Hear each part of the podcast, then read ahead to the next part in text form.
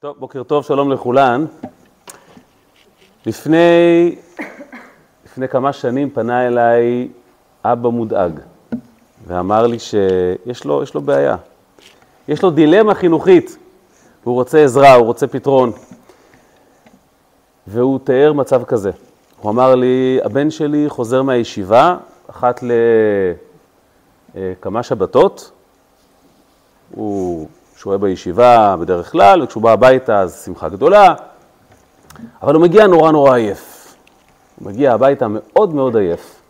ובגלל שהוא מגיע עייף, הוא אה, ישן, ואי אפשר להעיר אותו. הוא ישן אה, בשעת התפילה, הוא ישן בשעת הסעודה, והוא קם אחרי הכל. אם זה בערב, כשהוא קם מאוחר, הוא מגיע מהישיבה, מתפרק לו על המיטה, פשוט מתעורר באמצע הלילה, אוכל, עושה מה שעושה, כנראה עד מאוחר, אני לא יודע מה, הוא ילד טוב בסך הכל, הוא לא משתולל, הוא לא בחור טוב, אבל חוזר לישון, ואז קם לי ב-12 ו-1 בצהריים. ואני לא יודע, הוא אומר לי על מה יותר לדאוג, על התפילה שלו במניין, או על הסעודה שאנחנו לא אוכלים ביחד ואני, ואני לא רואה אותו, ואני קצת עובד עצות. מה לעשות? אני, אם אני אעיר לו, אולי הוא יחוש לו בנוח, ואולי אה, הוא, הוא יצא מהבית, מצד שני, לקבל את המצב הזה זה נורמלי? מה עושים בכזה מקרה? שאלה מעניינת. והתשובה נמצאת בפרשת השבוע בהגדרת היחסים ובהגדרת האהבה, מרקם היחסים בתוך בית בכלל ובעם ישראל בפרט. תורתנו באמת מספקת הוראה לכל מצב, ומהפרשה השבוע נצא להוראה גם לאותו אבא. מה בעצם אומרים לאבא כזה? זה מזכיר לי שפעם הבן שלי אמר לי, אבא, אתה אוהב אותי? אמרתי לו, בטח, מאוד, מאוד אני אוהב אותך. ואתה? אמרתי לו. אז הוא אמר לי, אבא, גם אני אוהב אותי. אמרתי, יופי, אם הוא אוהב את עצמו, אני שמח ורגוע, זה נהדר. זה ילד בריא, בריא בנפשו. השבוע בפרשה, התורה מבקשת שנהיה מאוד מאוד... אמ, סובלניים אחד כלפי השני, ומכילים, ואוהבים, ולא, ו, ו, ו, ולא תלך רכיל, ולא תיקום, ולא תיטור. אבל אז התורה מטילה פצצה ואומרת, ואהבת לרעך כמוך. שזה באמת פסוק שמעלה המון תהיות, כמו למשל, ריאלי? זו דרישה ריאלית לאהוב את השני כמוני? בואו נתחיל מזה בכלל. התורה סתם מדברת ככה באיזה מין גוזמה כזו? או שבאמת זו דרישה אמיתית לאהוב את השני כמוני. זו דרישה נורא גבוהה. בצד השני אפשר לשאול, כשהתורה אומרת ואהבת לרעך כמוך, אולי היא בעצם מקטינה את הסיכון, כי אם אני שונא את עצמי, אני רשאי לשנוא את השני? כי יש פה תנאי, ואהבת לרעך כמוך, זאת אומרת, כמו שאתה אוהב את עצמך, נכון? אז אם אתה לא אוהב את עצמך, אתה יכול לשנוא את השני? יש פה היתר הלכתי לשנוא את הזולת? כל האהבות מתחילות מהיחס שלנו כלפי עצמנו. אז אני... תהיי איתי ותראי שבסוף אנחנו מתחברים. אם האהבה שלי לעצמי היא תנאי, אז יכול להיות שיש פה פתח לא לסבול את השכן. כי גם את עצמי אני לא תמיד סובל. נו, אז אם את עצמי אני לא סובל, אז גם בטח לשכן מותר ליהנות מכל הטוב הזה, ואני יכול גם לא לסבול אותו. מה באמת התורה דורשת כשהיא אומרת ואהבת לרעך כמוך? ברמת ההבנה הפשוטה, באמת התחבטו בכך המפרשים. וישנן שתי אסכולות בעניין הזה. למשל, הרמב"ן מיד על הפסוק מעיר שהדרישה הזו היא לא באמת דרישה נפשית, אין כאן דרישה נפשית לעורר בלב אהבה לכל אחד כאילו הוא אתה. אין דבר כזה. הוא כותב, הפסוק הזה הוא על דרך ההפלגה. זה מין לשון ככה, גוזמה כזו, ככה בקטע טוב, תאהב כל אחד, ממש תאהב. אבל זה לא ריאלי לבקש שהנפש שלך תאהב. הוא אומר, מדובר יותר על אהבה ביצועית. תהיה בן אדם, אל תזיק לו ואל תרע לו, ותתחשב בו, אפילו אם לא מגיע לו. הביצוע, הביצוע זה אפשרי. לדרוש ממך להיות הוגן ו- ו- ו- ולויאלי זה, זה, זה דבר שאפשר לדרוש אותו. לא אהבה נפשית, אהבה מעשית גופנית. והוא אומר שזה גם הסיבה שהתורה אמרה, ואהבת לרעך כמוך, ולא אמרה, ואהבת את רעך כמוך. כי אם התורה הייתה אומרת, ואהבת את רעך כמוך, אז הכוונה היא, תאהב אותו כמו שאתה אוהב את עצמך, וזה לא ריאלי. אז התורה אמרה, ואהבת לרעך, תתנהג לזולת כמו שאתה אוהב את עצמך. והוא אפילו מחדד יותר ואומר, אז למה התורה לא אמרה פשוט, ואהבת לרעך וזהו? למה כמוך? למה, למה, למה לשון הגוזמה הזו? אז הוא אומר דבר יפה, הוא אומר, כשאתה אוהב מישהו בדרך כלל ואתה עושה לו טוב, ואתה לא מזיק לו, יש איזה גבול מסוים שאתה מוכן להקריב כמה טוב אתה מוכן לעשות לזולת. מה הגבול? הגבול הוא שלא יתחרה בי.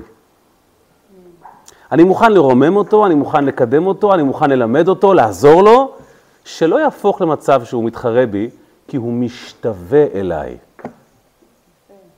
כן. על זה אומרים, למה צריך לאהוב את השני כמוך? כי בדרך כלל, למרצה נורא קל לפרגן לרופא, ולרופא נורא קל לפרגן לטייס, ולטייס נורא קל לפרגן לצייר. אבל שרופא יפרגן לרופא זה קצת נדיר יותר, כי הם אה, בעלי אותו מקצוע. אז אם אני מפרגן לו, אני בעצם יוצר מתחרה. ואם אני יוצר מתחרה, פה אני כבר בבעיה.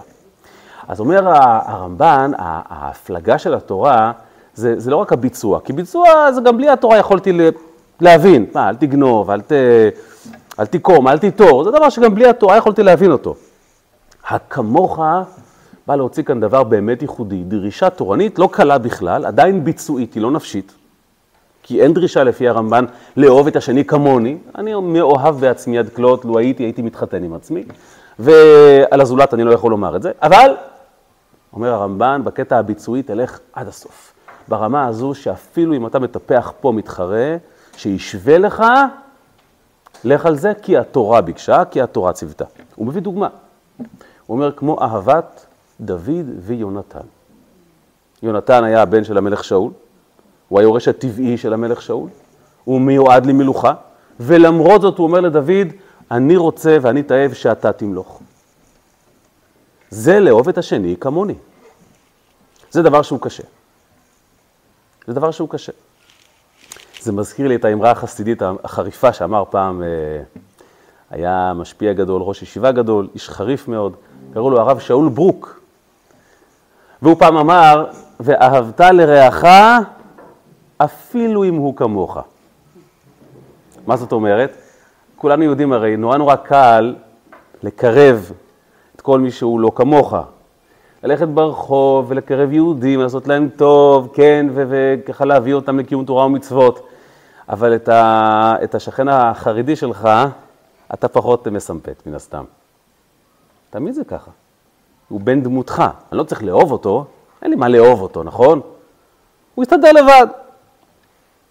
ואהבת לרעך אפילו אם הוא כמוך. זה באמת, באמת דבר שקשה מאוד לביצוע. הוא קשה לביצוע. כולנו יודעים את זה, נכון? זה אחד מהסיבות, אני חושב, שהקדוש ברוך הוא אה, החליט לקרוא ל... לערבים בשם ערבים, כי רק בזכותם אנחנו ערבים זה לזה. כשהם מתחילים להשתולל, כולנו נהיים יהודים, אחים, מאוהבים אחד בשני, גם פתאום השכן מולך נהיה אדם נסבל. נכון? אבל כשהם שותקים, אז מיד יש המון המון זמן לריב בתוכנו, כי, כי ככה זה בדרך כלל. נורא קל לאהוב את מי שהוא לא אתה. ומה זה ערב רב? שאלה מעניינת. גם, זה באמת עוד, עוד סיפור מעניין, גם יונתן בן עוזיאל, התנא המפורסם שתרגם את התורה, תרגום בן עוזיאל, גם הוא, הוא קדם לרמב"ן כמובן, כשאתה קורא את התרגום שלו על הפסוק, גם הוא הלך על הקו הזה, והוא אמר, טוב, לאהוב את השני כמוני, איך לב אחד יכיל שתי אהבות? הוא לא אומר את זה, אבל מהתרגום שלו ככה נראה, כי הוא אומר, מה הפירוש ואהבת לרעך כמוך? מה ששנואי עליך, אל תעשה לחברך. עוד פעם, הדרישה היא דרישה ביצועית. אי אפשר באמת לדרוש אהבה במידה שווה לך ולזולת. זו אסכולה אחת. האסכולה השנייה, שזה למשל הרמב"ם, מה פתאום?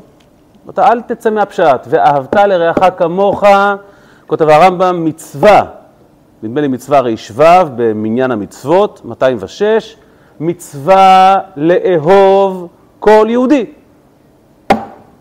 פשוט לאהוב. זה המצווה. ויש אפילו כאלה מפרשים שכתבו מצווה, אני חושב בספר החינוך זה כתוב, אני לא חושב, אני בטוח, בספר החינוך הוא כותב, שהוא גם כן מונה את המצוות, הוא כותב מצווה לאהוב כל יהודי, ופה אני מצטט, אהבת נפש. ממש אהבת נפש, ממש לאהוב כל אחד. אז יש לך פה באמת אה, שתי נקודות של אה, הבנה.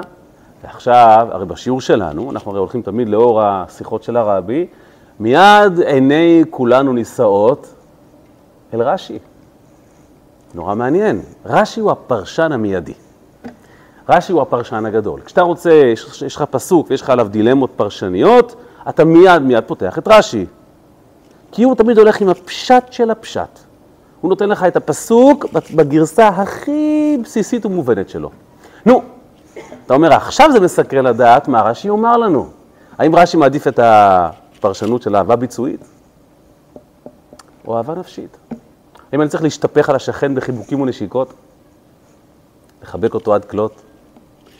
או שהוא צריך מצבר, הוא צריך כבלים, תן לו כבלים. בזה סיימת את האהבה שלך. אני זוכר שכשלימדתי פעם לבר מצווה, זה היה, היה לי שתי שבתות, ועלו אה, שני נערים, אחד אחרי השני. זה, זה היה יפה לראות. מעדות שונות, אתם תנחשו. הנער הראשון עלה לתורה, אבא שלו עמד לידו והתמוגג בדמעות, פשוט בכה. ואני זוכר שכשהוא צריך לברך אה, את הברכה של הבר מצווה, ברוך שפטרני, הוא פשוט לא יכל להוציא מילה, הוא פשוט עמד ובכה. הוא ניסה לברך והוא כל כך התרגש והוא בכה, ובקיצור חיבקנו אותו וחיזקנו אותו והכל מאהבה וזה, יופי. באמת היה מרגש. וזה בעזרת גברים, תארו לעצמכם מה קרה בעזרת נשים.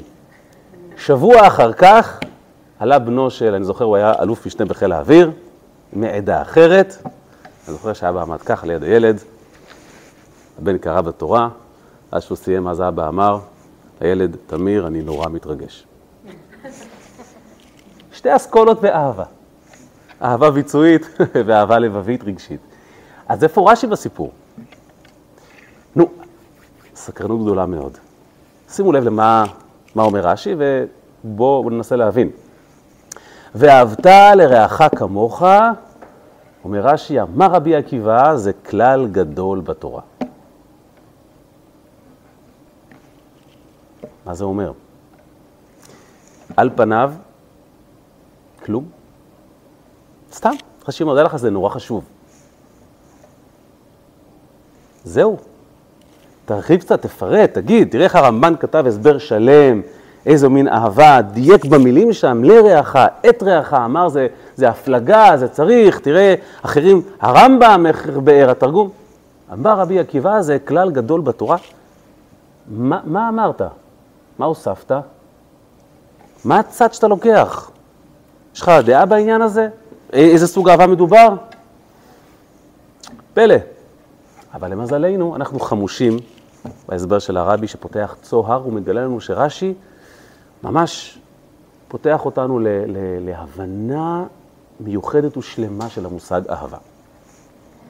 מה מסתבר? ואהבת לרעך כמוך, תזכרו, רש"י הוא פרשן, הוא לא דרשן.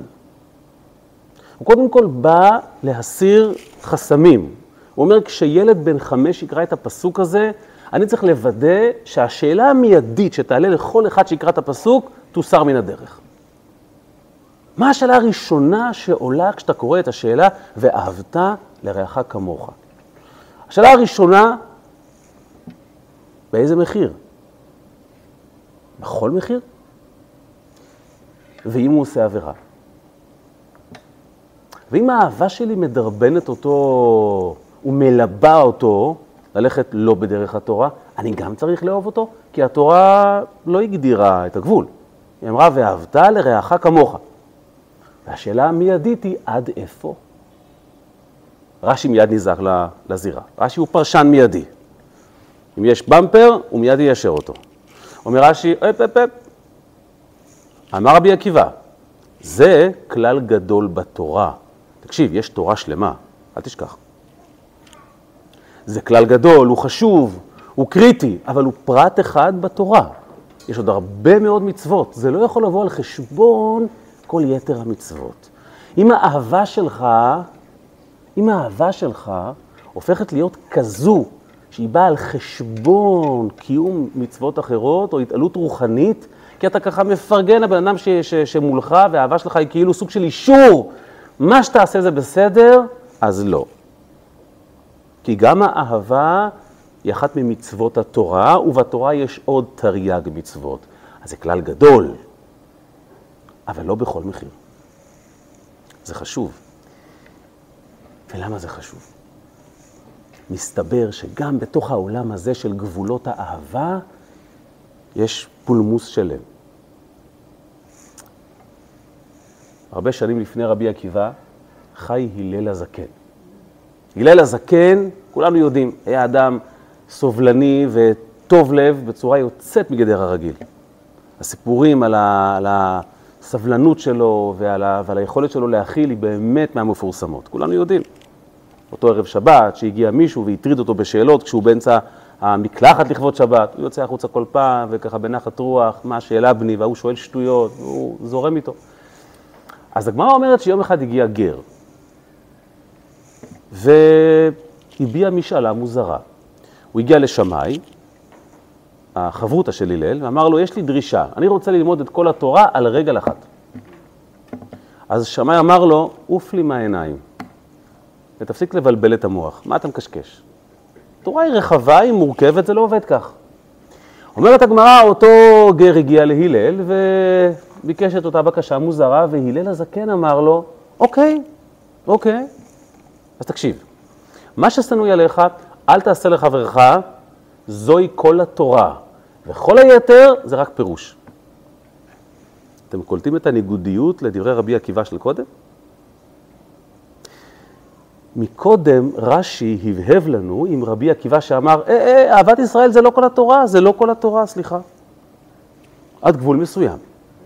אם האהבה שלך היא כבר אישור לבן אדם שמולך לעבור על ציוויי תורה, אז תעצור, תזכור. גם אהבת ישראל היא חלק מתרי"ג מצוות, ולכן כשזה מתנגש עם יתר ציוויי התורה, תעצור. אבל הלל הזקן שקדם לרבי עקיבא ניסח את זה אחרת. הוא לא אמר זה כלל גדול בתורה, הוא אמר, זו כל התורה. זאת אומרת, הדבר הכי מרכזי והכי חשוב, זה כל התורה על רגל אחת, ואין דבר חשוב מכך.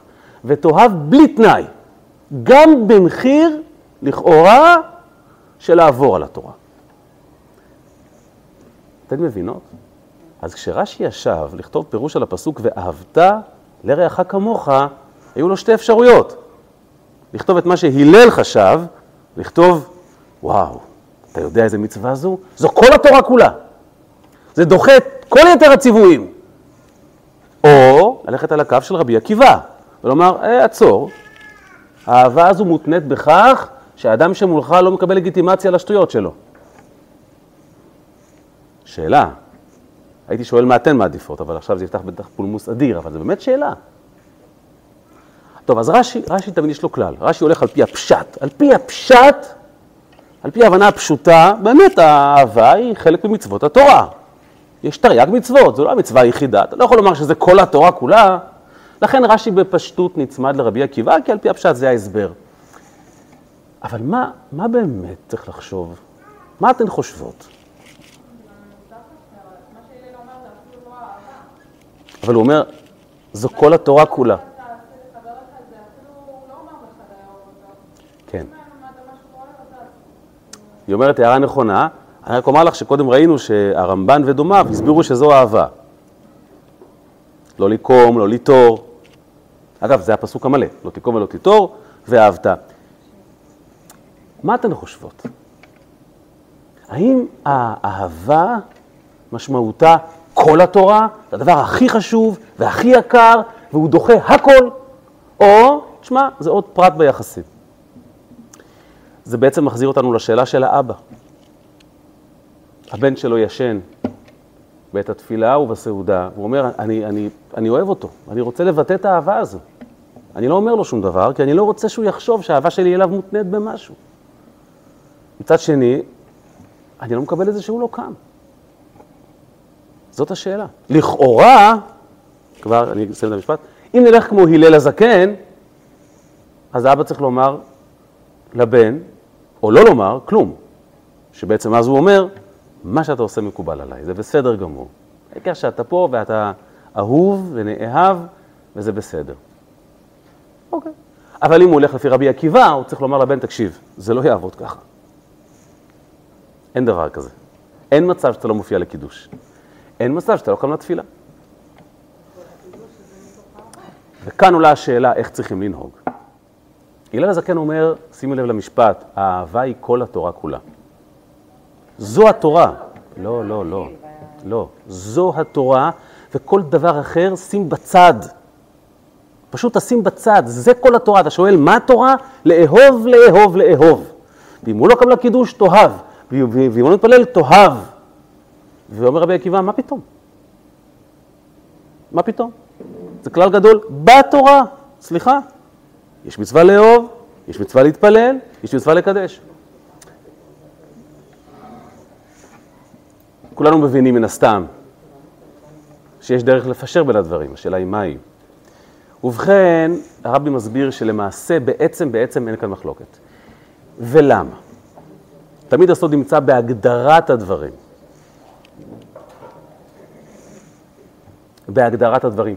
ודעו לכם שהדיון בין הלל הזקן לרבי עקיבא הוא קריטי, כי הרבה אנשים מתבלבלים בין הדעות, וזה גורם לשיבוש בדור הזה, כי בדור הזה, הרבה מאוד פעמים התשובה היא, יש בעיה, תאהב יותר, תאהב יותר, תאהב עוד יותר. זה לא עוזר. אני אומר לכם, בשטח זה לא עוזר. אמרתי לכם בעבר, כמי שעבד כמה שנים בחינוך, אין איש צוות נורמלי, חינוכי, שלא מתחיל את, הקריירה במטרה להיות נאהב. אתה מיד רוצה שיאהבו אותך. זו השאיפה, שהתלמידים יאהבו ויעריצו וימליכו ויקדישו את שמך. מאוד מהר אתה מגלה שהניסיונות אה, לסחוט אהבה עושים אותך מגוחך. זה לא נכון. זה לא גורם לשום דבר, זה לא הרצון שלהם בכלל.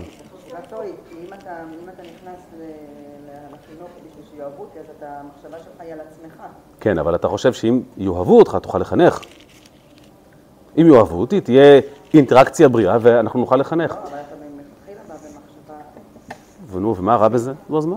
ואהבת לרעך אמרנו, כמוך, מה הבעיה? בואו נגדיר. אפשר, אפשר להתווכח על זה. בואו נגדיר את זה. בואו, בואו נגדיר את זה ואז הכל יהיה ברור. וכמובן שאתם אתם כולכם צודקות, אבל ההגדרה זה הסיפור. אנשים מתבלבלים כל הזמן בין אהבה, כפי שהיא מכונה בחסידות, אהבה עצמית, שזה הרבה יותר מאהבה. זה בעצם תחושת השייכות שלי עם עצמי, לבין רגש האהבה. זה לא אותו דבר. והבלבול הזה הוא מקור הטעות הקשה בדור שלנו. תאהב, תאהב, תאהב, בלי גבול, בלי תנאי. בדור של הלל לא התבלבלו. בואו נסביר את ההבדל. לאהוב את עצמי, מה זה אומר? אני קם כל בוקר מאוהב בעצמי? אני קם כל בוקר וכל מה שעשיתי מוצא חן בעיניי? אני קם כל בוקר ואני מקבל את כל מה שעשיתי? לא, ממש לא. אני קם בבוקר או הולך לישון בלילה, הרבה פעמים כשאני לא סובל את עצמי. זאת אומרת, לא מקבל את מה שעשיתי, כועס על עצמי.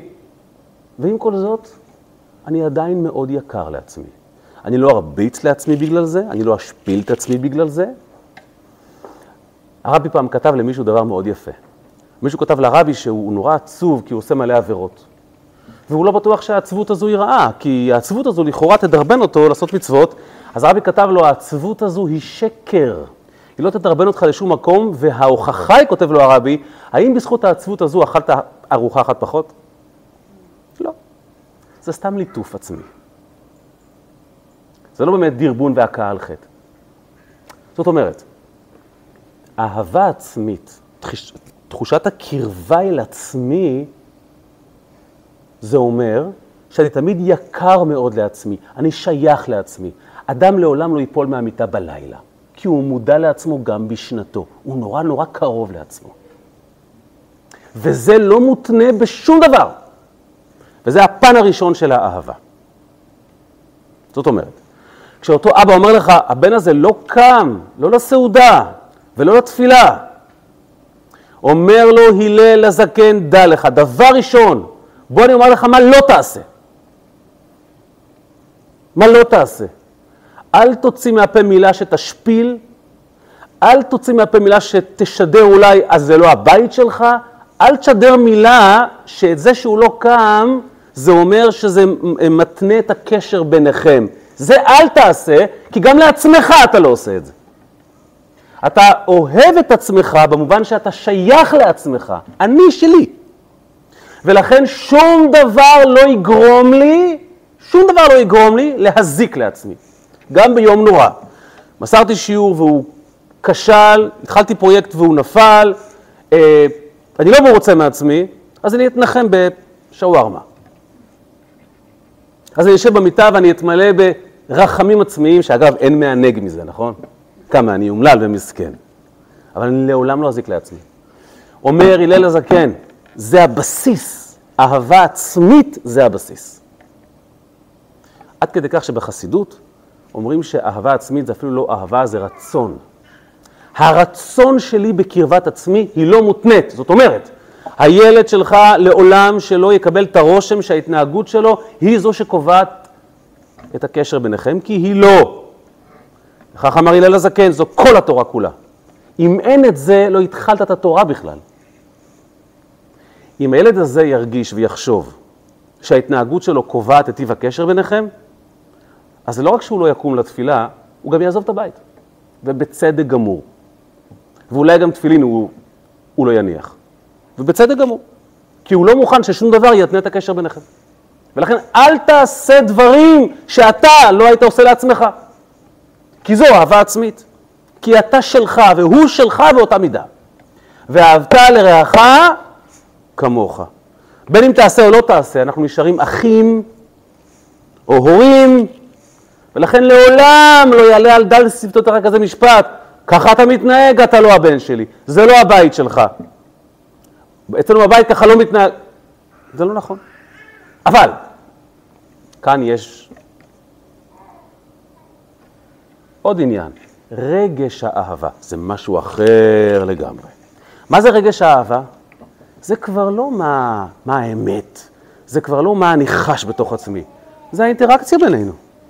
רגש מגיב למעשה, לא למהות. ואני לא חייב לקבל מה שאתה עושה. הרגש שלי לא חייב לאהוב את מה שאתה עושה. בא רבי עקיבא ואומר, ברור שהלל צודק, בוודאי שהלל צודק. ואני אגיד לך איך. מהות הקשר בינינו לעולם לא תשתנה. אתה תמיד תהיה הבן שלי, וזה תמיד יהיה הבית שלך, אבל רגע, רגע, שנייה, עצור. זה כלל גדול בתורה, זאת אומרת, הרגש שלי לא מקבל את העובדה שאתה לא קם לתפילה. אבל על פי ההנחיה של הלל, איך אתה אומר את זה? מה אתה משדר? אתה קורא לבן, אתה אומר, תקשיב נשמה, הכל בסדר? אכלת טוב אתמול? אתה שמח? איזה כיף שאתה מחייך, אה? כפרה עליך העיניים של אבא. תקשיב, בבית הזה עושים קידוש. יש תורה בבית הזה. יש פה סדר. בבית שלך, נשמה, תקום בשתיים. בכיף, בכיף. פה יש סדר. כולם קמים לקידוש. זה הסדר. יש תורה. בבית הזה הולכים לתפילה. דרך אגב, אני נורא אשמח אם תבוא לתפילה, בלי קשר. זה נורא משמח אותי, נורא כיף לי. אתה, אתה יודע שאני, אתה באמת כל מה שיש לי. כשאתה בא לתפילה אני, אני מאושר. אבל יש פה סדר, תכבד את התורה של הבית הזה. זה לא קשור לקשר בינינו. אם תעשה או לא תעשה, אתה בני וזה ביתך, זה לא קשור, אבל יש תורה שצריך לכבד אותה. יש מתודה. כאן קמים לתפילה, זה מה שעושים. בסדר, נשמה? אה? כל עוד הוא גר בבית שלך. כל עוד הוא, רגע, כל עוד הוא ברשותך. בבית הזה יש תורה. אומר, רק שנייה, אומרת לך התורה, רק המיזוג בין שני הדברים יביא להצלחה. אם אתה מצליח לשדר לילד הזה שהאהבה העצמית קיימת, ובכל תנאי הוא שלך ואתה שלו, ועם זאת, לגבי רגש האהבה, תשמע, את זה אני לא אוהב, מה לעשות? זכותי, אני לא אוהב. יש פה תורה, נכון? יש דברים שאני עושה, איך את שאלת? ואתה לא אוהב, אני מכבד את זה. כאן יש קידוש, זה חשוב לי נורא שתבוא לקידוש. אגב, מותר לדבר ולהסביר. עד שמתראים פעם בשבוע, אני לא רואה אותך מספיק, זה זמן לשבת יחד, תבוא לקידוש. זה חשוב לי. הוא יבוא. ברור שהוא יבוא. הוא יודע לעמוד במשימות, הוא פשוט לא הבין שזו המשימה. או שהוא לא הבין כמה זה חשוב. או שהוא בודק עד כמה הדבר הזה מגדיר את הקשר ביניכם. אז קודם כל, תסיר את המוקש הראשון. זה לא מגדיר כלום בקשר בינינו. זה בכלל לא משנה, אתה תמיד תהיה הבן שלי. ואם אחרי שדיברתי לא תקום, אתה עדיין תהיה הבן שלי. אבל תהיה מודע לזה שאני לא אוהב שאתה לא קם. זה עושה לי רע. אתה חסר לי, אני רוצה לראות אותך. אני נורא שמח שאתה בא לתפילה איתי. זה נורא חשוב לי. אפשר עם חיוך, לא חייבים בזעף. כשאתה שומר על האיזון הזה, הלל ורבי עקיבא לא חולקים זה על זה. הם זקוקים זה לזה. אי אפשר האהבה הזו בלי האהבה הזו. ואיך אני יודע? כי גם הלל הזקן בעצמו אומר, הווי מתלמידיו של אהרון, אוהב שלום ורודף שלום, אבל אוהב את הבריות ומקרבן לתורה. אה, מה קשור תורה? מה קשור תורה? תעצור פה, אוהב את הבריות. מה אמרת הלל? צריך לאהוב בכל תנאי, נכון? מה קשור פתאום מקרבן לתורה? אומר הלל, גם אני התכוונתי לכך שהאהבה הבלתי אמצעית בינינו צריכה לשרת מטרה מסוימת. למה אלוקים טבע בנו אהבה כזו בלי גבול לעצמנו? כדי שלא נתייאש, נכון? שלא נישבר. האהבה העצמית הזו אלינו תמיד מניעה אותנו קדימה, גם ביחס עם הזולת. תאהב את הבריות, גם כשהוא מתנהג כמו בריאה, זאת אומרת, לא כמו אדם נבון, סתם כמו בריאה, עדיין תאהב אותו, אבל כשאתה מודע לכך שהאהבה הזו לא נועדה לדרבן עצלות או תירוצים, האהבה הזו נועדה לקרבו לתורה. בזכות הבסיס החזק הזה ביניכם, תוכל לבוא ולומר לו, אבל יש תורה, אתה יודע, נשמה, יש חוקים בבית הזה, הקשר בינינו זה רק, זה לא רק, זה הבסיס. אני לא חייב לאהוב את זה. ואתה תכבד את מה שאני אוהב. זה גם לשאלתך. בוודאי שהוא צריך לקבל דברים כאלה, ואת, מתוך תבונה וטקט אימהיים, את יודעת איפה, איפה עובר הגבול, או, או, או, מה, או מה יעשה לו רע, כמו שהוא מכבד אותך ואת אותו, זה תלוי בטיב היחסים, עד כמה הם איתנים ביניכם. לכן אומר הלל, ולכן אומר רבי עקיבא, אלו באמת שתי קצוות של אותו יחס. ולכן אמרתי לאותו אבא, מה זאת אומרת אתה לא אומר כלום לבן שלך? מה אתה מצפה שיקרה? שהוא יבין לבד שזה כואב לך? איזה שטות זאת. חובה לדבר. דבר עם הבן, אל תקרא לו לפגישה. כשאתם נוסעים ככה לאיזה, לאיזה נסיעה חווייתית, יש יחסים ביניכם, קודם כל, יש, יש יחסים? כשאתם נוסעים לקניות, אתם, אתם, אתם, אתם מדברים ביניכם? אם אין יחסים ביניכם, והוא לא מרגיש בנוח איתך, אז באמת זה קשה. כי כל מה שתגיד לו יתפס בתור פקודה. קודם כל תוודא שיש ביניכם אהבה עצמית כזו שהיא כל התורה. אם זה קיים, על בסיס זה, תאמר לו מה שאתה חושב. זה כל היופי. תאמר לו, נשמה, תבוא לקידוש. אני זוכר, פעם זה היה כשהבן שלי איחר לתפילה אחרי, אחרי בר מצווה. הוא ילד טוב, הוא באמת ילד טוב. אין סיבה לכעוס עליו. הוא כזה ילד צייתן וטוב, באמת. אבל תמיד אתה מגלה שאתה כאבא, אתה אומר, אני אבא, אני אהיה מכיל. אתה מגלה שאתה אבא עם אותם נרבים, כמו כל הרבה דורותיהם, אתה נכנס ללחץ, הוא איחר בדקה, זהו, נגמרה היהדות, מי יודע מה עובר עליו? תירגע, תירגע.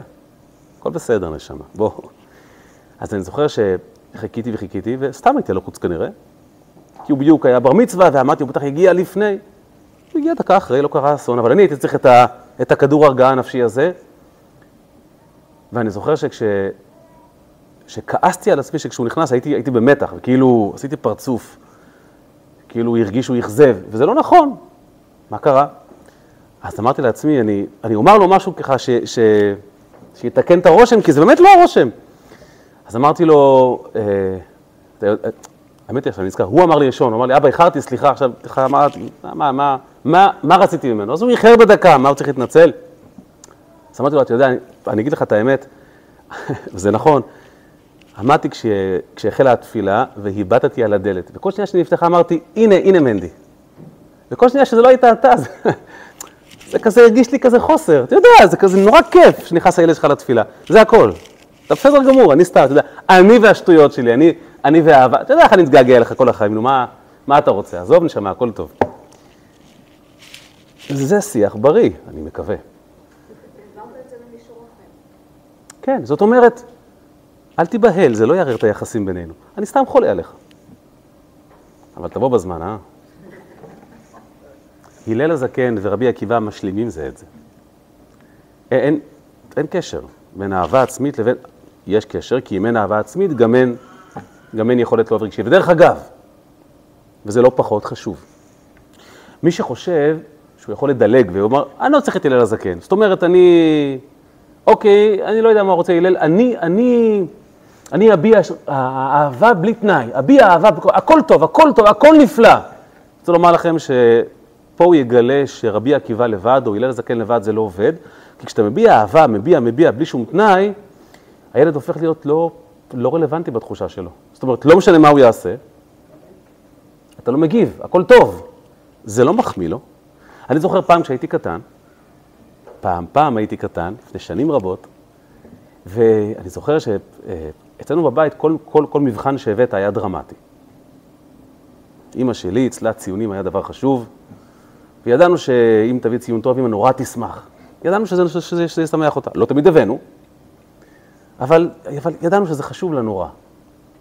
היא קיבלה חינוך טוב, ו, וציון לא טוב יגרור שיחה ארוכה אל תוך הלילה. ואני זוכר שתמיד זה ככה, זה, זה, זה, זה היה אישו, ויום אחד אמר לי חבר, זה היה ממש בכיתות היסודי, הוא אמר לי, איזה כיף לך. אני זוכר את זה כמו היום. הוא אמר לי, כשאני, כשאני, כשאני מביא הביתה מבחן, לא מתייחסים. ואני זוכר שהוא אמר לי, אמרתי פעם לאימא שלי, תגידי משהו, תני חיבוק, תצעקי, אבל זה, זה טוב? לא, הציון לא חשוב. זה לא נכון. כשאתה מביע רגש על ריק, זה לא נכון. מה המוטיבציה שלו להצליח? הוא רוצה לרצות אותך. תני לו משהו. אם זה סטטי, במה הוא נאחז? את תמיד תחייכי. אוקיי, מה כן עושה אותך יותר שמחה? או באמת שמחה? אתה לא יכול לעבוד רק על, רק על, רק על רגש של אהבה. זה מותיר חלל. הוא מרגיש לא רלוונטי. מחיבוק שצריך, הוא גאה רק כשצריך. זה בדיוק חלק מהעניין. זו, איך, איך אמר רבי עקיבא? זה כלל גדול בתורה, התורה רחבה נשמה. אם אתה עובר על אחד מהחוקים, אתה תקבל נזיפה, כי אני חולה עליך. זה בסדר גמור. אבל זה הופך אותך למשהו, אתה חלק מהמשחק. ולכן אתה לא יכול בלי זה ובלי זה. צריך גם את זה וגם את זה. אתה צריך לזכור שהאהבה שלך לסביבה הקרובה שלך, ולכל יהודי מסתבר דרך אגב, היא אהבה שאין בה תנאי כפי שאתה אוהב את עצמך, וזה אומר, אל תשפיל ואל תתנה את הקשר ואל תגיד, ככה אני עוזב את הבית או אתה עוזב את הבית, אל תהיה טיפש. ומצד שני, מה שלא מוצא חן בעיניך, ומה שנוגד את התורה שעליה הבית מתנהל, אתה חייב להגיד. כוכבית, כמובן יש מקרי קצה, של מקרים יותר מורכבים, של כל מיני סיטואציות שלא בידינו, כן?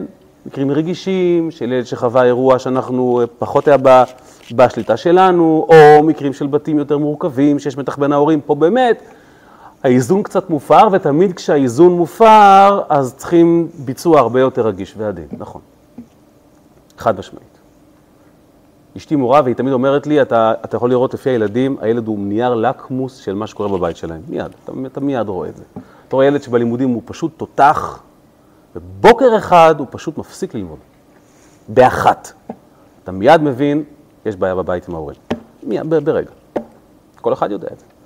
אין בעיה. אז אנחנו צריכים להיות אה, ערים לעניין הזה ודינמיים, וגם להבין שהבן שלנו באותו מצב. אתה עכשיו בתקופה של מתח בעבודה, הוא מן הסתם יגיב לזה, אז בוא תיתן איזון נכון של רגש מול עצם. אבל כשהכול שגרתי, תמיד השיעור הוא ככה בתנאי מעבדה. כשהכול שגרתי והכול זורם, זה האיזון הנכון. אז אמרתי לאבא, תאמר לבן, תאמר לו, אין מצב שאתה לא בא לקידוש, נשמה, אין מצב. אה, אתה לא יכול לומר לו, זה לא בגלל שמשהו ברגש לא עובד. אין שיח ביניכם בכלל. אף פעם לא שידרת לו שהקשר ביניכם הוא קשר עמוק ובלתי אמצעי. אולי תחבק אותו קצת יותר. מה אתה אומר? ותראו איזה דבר מדהים.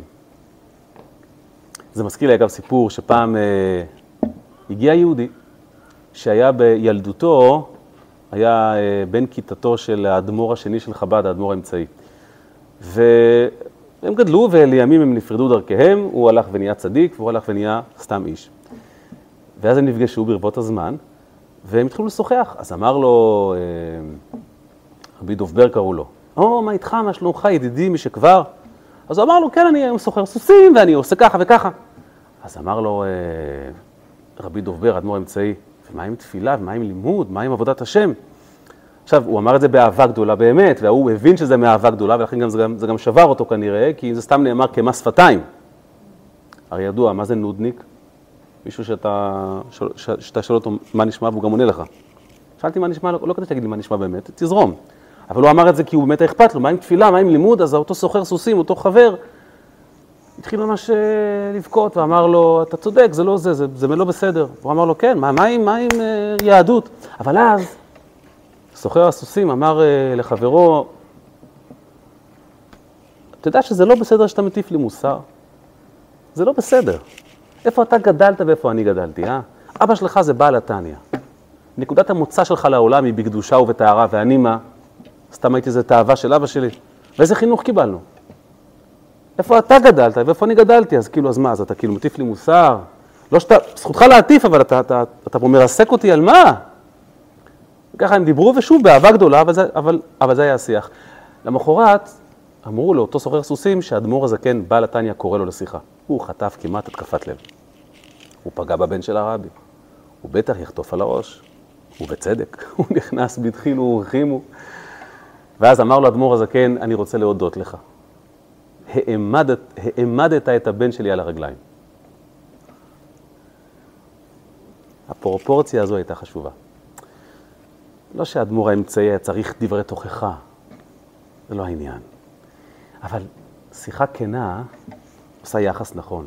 זאת אומרת, כל צדיק הרי רוצה למקסם את היכולות שלו. והשיחה הזו נתנה לאדמו"ר האמצעי דרך מיוחדת בעבודת השם. הכל ביחס למי אתה ומה אתה. לא סתם הקדוש ברוך הוא מדקדק עם צדיקים כחוט השערה. מה אני רוצה לומר לכם, נשים יקרות? ככל שאהבת הלל לילד, אגב, גם לאישה או לשכן, זה לא אותו דבר, אבל הבסיס הוא אותו בסיס. ככל שאהבת הלל איתנה, יש לך יותר אשראי להגיד מה אתה חושב. לכן שווה להשקיע בזה. ככל שהילד חש בטוח לידך, ושזה לא מותנה, הוא פחות ירצה להתווכח איתך. אני שמעתי את זה מכמה וכמה תלמידים שלי, שאמרו לי, עם הרב הזה אנחנו נהנים לריב. אנחנו רוצים להרגיז אותו. ועם הרב ההוא, אנחנו לא רוצים לאכזב אותו. זאת אומרת, ככל שאתה יותר מצליח לבטא, קודם שאלתם איך מבטאים את זה, זה מגיע בניסוח המשפטים שלך. אתה לעולם לא אומר משפט שמבטא איזושהי התניה בקשר, כשזה יגיע לרגע שאתה צריך להעיר הערה או גערה או תביעה, יש לך אשראי מלא, כי אתה על בסיס איתן. אבל אם לא השקעת בהלל, אתה תהיה בבעיה אחרי זה, יהיה לך פחות אשראי ברבי עקיבא.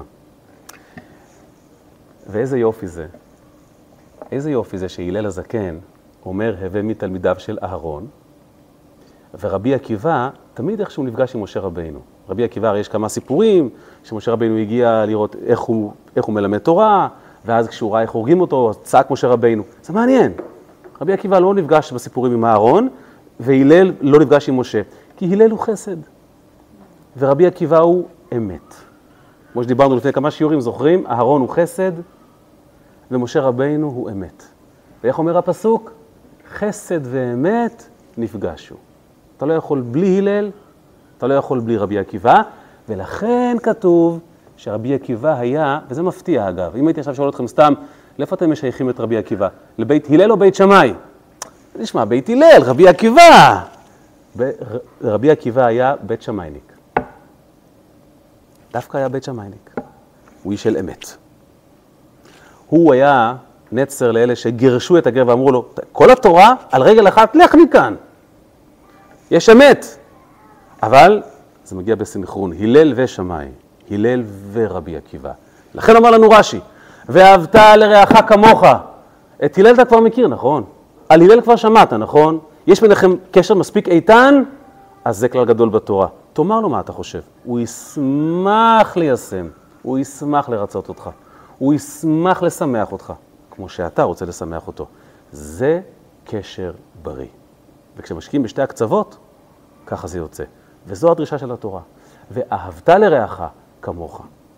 האיתנות הנפשית הזו, שזה כמוך, מעניק את כל האשראי לומר בחיבה ובאהבה מה אתה חושב, והילד ישמח. וגם האישה תשמח, והבעל וכולם. ככה זה אמור להיות.